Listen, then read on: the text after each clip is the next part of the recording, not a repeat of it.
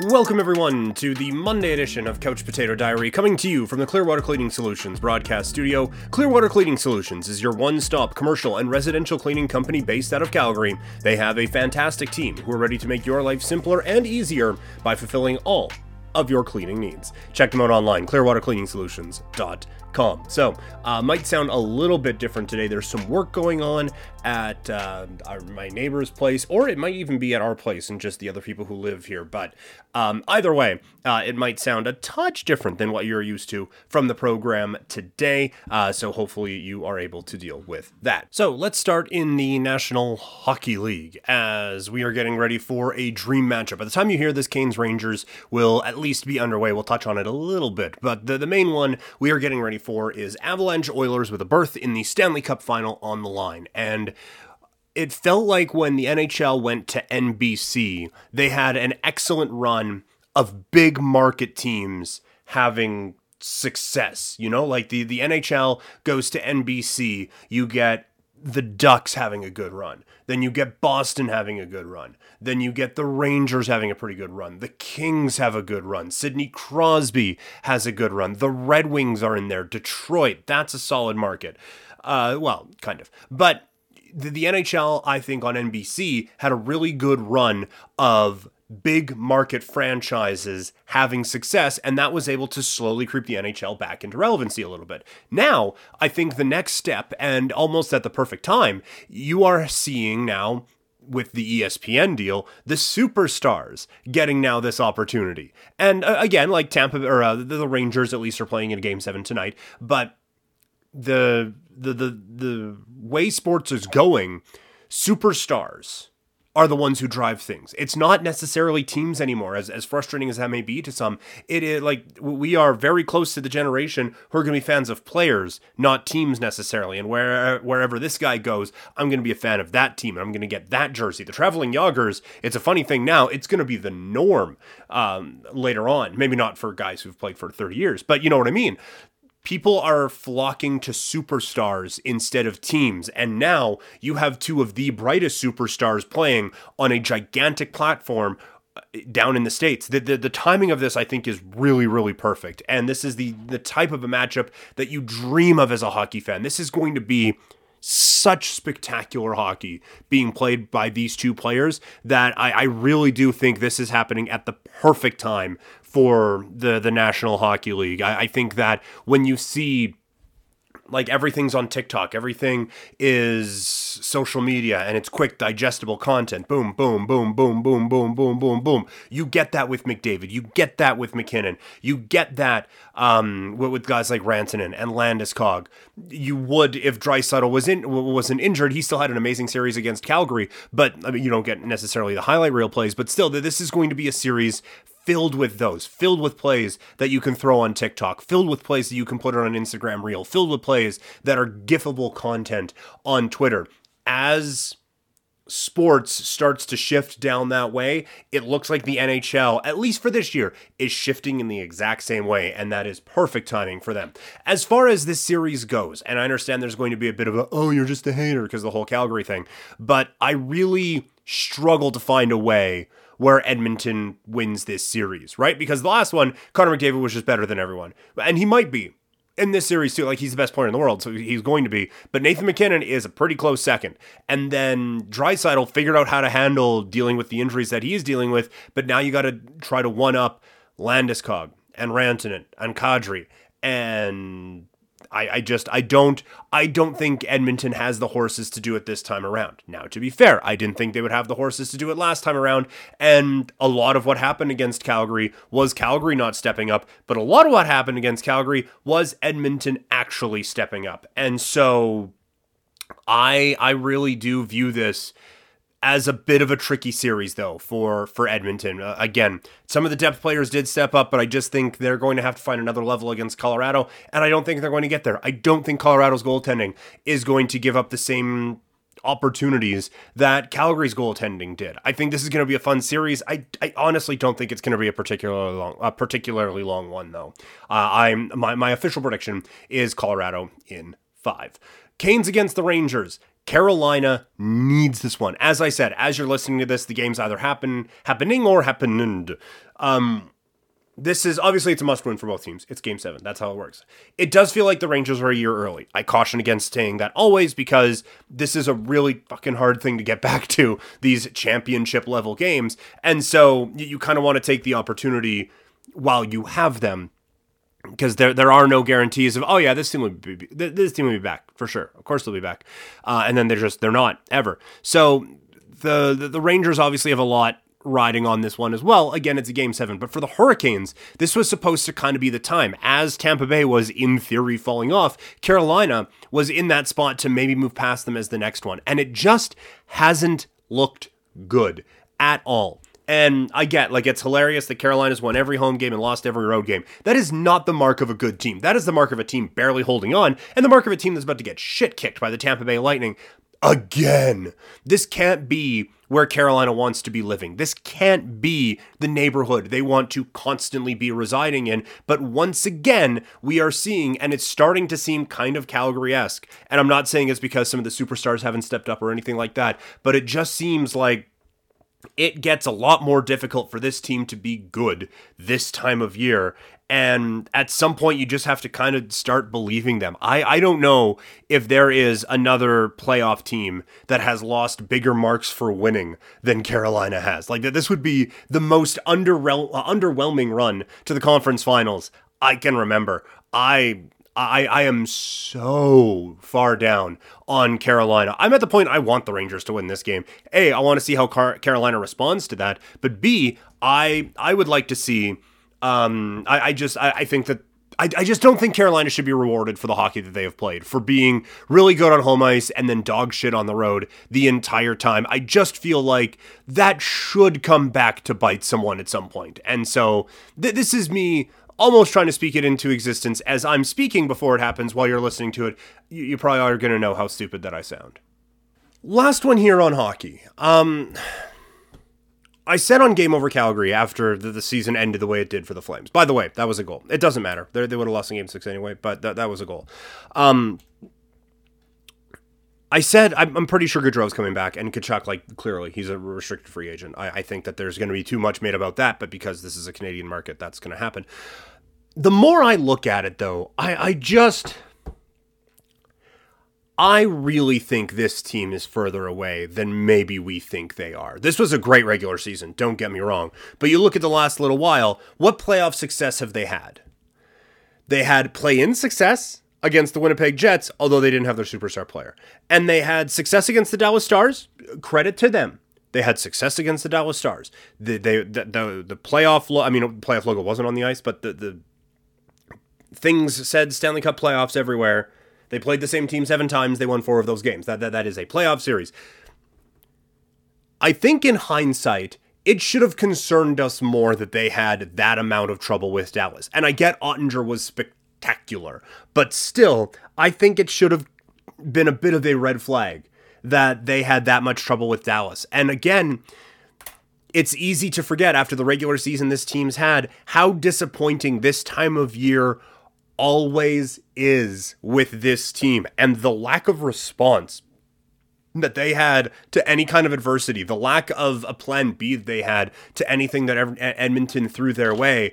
I am I am at the point where I, I don't know if I'm keeping Johnny Gaudreau at this point. I'm going to give it a shot, but I'm not going to go crazy for it. You know, like I'm I and one person's shot is another person's crazy. I'd go like eight by ten. Like I'm not saying ah, try, try four at five and see if it works. I, I would still throw a lot of money at him but if teams are going to bid him up to 11, 12 million dollars, I'm going to look at different ways I can now improve this hockey club aside from Johnny Gaudreau so that when this team gets to this point again, we're not dealing with a disappointed uh, Red Mile in the first or second round. Like it's just I get very I get very frustrated watching this team play playoff hockey. And again, I don't even think Johnny Gaudreau is the main issue. Um, I, I, thought he had a pretty good series against Edmonton. But again, that's fucking Edmonton. Like, they, they beat the Flames in five, so they're obviously pretty good. But this isn't a, a, stalwart defensive team that, oh, wow, he's cracked through. He was able to get around Cody Ceci, who is actually sneaky better than people maybe give him credit for because it's fun to make fun of him. But still, you know what I'm saying? Like, this is the the times that they had success, it was kind of the well, duh. Like, and anytime there's resistance, they just fold up for a little bit. They were able to push back against Dallas, but you still needed overtime of Game Seven to beat the seven seed maybe the we're not as close to a parade down the red mile as we maybe thought. And it is difficult to take that big of a step back with a player like johnny gaudreau but it's also very difficult to take a step forward with $10 million on the books for a guy who played well this last time hasn't really done it in playoff time though. And i'm really concerned about matthew tkachuk as well but i think that one's a little bit more of a I, I'm, I'm not so concerned about that one at least this time around. Moving into the NBA, and we've talked about this a little bit before on the show, this playoff is proving that the regular season in the NBA actually means something. And I know what you're going to say. Neither one seed made it. The one seed out west won all those games just so we could watch them lose in the second round in heartbreaking fashion, or not even heartbreaking fashion, in absolutely ass kicking fashion. So not everything, it's not always a straight line one to one. But you look at the two teams in the finals, the Warriors and the Celtics. The Celtics were 500 by around Christmas time, but they used the experience that you gain from regular season basketball games to figure out what this team's identity was, to figure out what worked, what didn't, who worked, who didn't, how they worked, how they didn't. They they used the regular season as almost proof of concept. And by the time they got going into the postseason, it wasn't just okay, well, turn get to the postseason, flip a switch. No, this was one of the best defensive teams in the NBA from January on because of adjustments that were made in the regular season. It's not, yeah, we're just going to dick around for 82 games, and then figure it out when it matters, and hope we don't lose four games in a row in the process. I I, I think that this is a a real point to drive home that Boston used the regular season to the peak of its capabilities to shape this team into what it is now, and that is an Eastern Conference champion. And out West, Golden State, they needed the regular season for everyone to get together, right? And they didn't necessarily have that, but in those opportunities, you're not getting Poole stepping up if this team doesn't care about the regular season. You're not getting uh, Kuminga in some spots stepping up if this team doesn't do this in the regular season. You're not seeing this elevated Andrew Wiggins if this team isn't taking the regular season seriously. And I'm not saying Brooklyn or some of these other teams just kind of coast through, but you do get a certain sense of that where it's okay, well, we know we're good. We know we can flip this switch. Uh, you see a lot of teams. Atlanta, for some fucking reason, thought they could just flip the switch. But you see it time and time again. The the teams that actually get value out of the regular season are a problem in the playoffs the Philadelphia 76ers had their world kind of thrown around with Thybulle not being available and with James Harden maybe not being James Harden going up against a Raptor team that takes the regular season seriously. And the Raptors again some of those games weren't very close but you're a Joel Embiid missed desperation shot away from that series looking completely different. Miami taking the regular season seriously even though some of their guys were banged up that is valuable experience for some of their young players to step up and some of those young players almost knocked Boston out of the the postseason and put Miami into a championship spot. So I just feel like going forward, we shouldn't just dismiss, ah, it's a regular season, who cares? There are things to be learned. There is experience to be had. There is growth to be had in the National Basketball Association from the regular season. And it's it's something that I need to remember. It's, okay, well, that game doesn't really matter. All right, well, that game doesn't really matter. And it can get frustrating when you get a lot of stars sitting, and we've talked about that before. But I, I just feel like this postseason shows regular season basketball still matters. Looking at the other end of it, the team that lost in the Western Conference final, the Dallas Mavericks, they have a superstar who two years in a row has now showed up out of shape. And I think Luka is one of the most talented players basketball has ever seen. But that is a big hole to climb out of when you're dicking around for the first few months of the season trying to play yourself back into shape.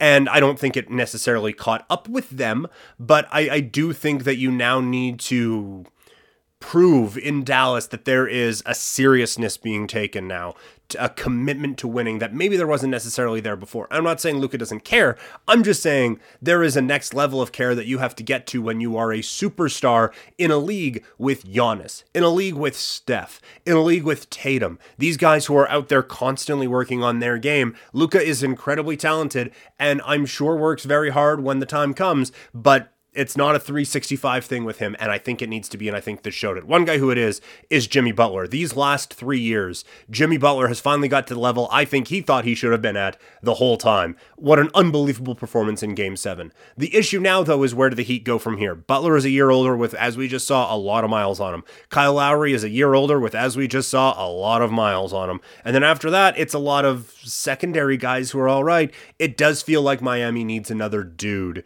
there that kind of meshes with the Heat culture thing. I'm not sure who that is, but still an incredible performance and incredible season from Miami. Just one quick last one here on the soccer front. Watch the Champions League final, Liverpool falling to Real Madrid. That was such a weird game. Like you watching the whole time, okay, well, Liverpool's going to take this. Like a couple of these shots, five on target, none of them got through. Excellent goalkeeping. It's, but eventually it's going to break through. And then it's 1 0. And I actually, we were talking about where I was watching it. The the total for the game was at two and a half. And it was like, oh, hit the over, hit the over on that for sure. And then Madrid scores. And in my mind, I was like, oh, well, this is hitting over for sure because now Liverpool has to score two to win. And that's what they're going to do. And they just never did. It was like, you got to the 87th minute. and it was like, they're actually going to lose this game. I can't believe that they're not going to score. And they didn't. Just, if you're a Liverpool fan, that had to feel like you were drowning. That I, I couldn't imagine watching that from a Liverpool perspective and just seeing the seconds tick away and the ball not go into the net. That that would have been oh, that would have been infuriating to watch. And you look at now an incredible Liverpool team. We talked about it with Josh on the the Fresh Take Network, how um this is like this is feeling like a, a, juggernaut type of a team in Liverpool, and now all they have to show for it is the Carabao Cup and the FA Cup that they need a penalty kicks to win. This shows the level of competition right now. Like, uh, a it shows the greatness I think of Pep and Manchester City, but this has to be viewed as a disappointment in Liverpool now. And as you go into next season, it does kind of feel like a two dog race again because Chelsea potentially going to fall out with not having a Russian oligarch as an owner. Um, and Manchester United has a lot to figure out, and I don't trust Arsenal at all. So it does feel like another two horse race, but man, this felt like a, the potential for a very, very special season that just missed by a couple of kicks for Liverpool. That's going to do it for the show today. Thank you all so much for tuning in from the Clearwater Cleaning Solutions broadcast studio. Clearwater Cleaning Solutions is your one stop residential and commercial cleaning company based out of Calgary. They have a fantastic team who are ready to make your life simpler and easier by fulfilling all of your cleaning needs. Check them out online, clearwatercleaningsolutions.com. Online, I'm Primetime Klein at Twitter and Instagram, twitch.tv slash primetimepk. You can email the show, couchpotatodiary at yahoo.com. I hope you all have a wonderful day, and I will talk to you later this week. I'm out.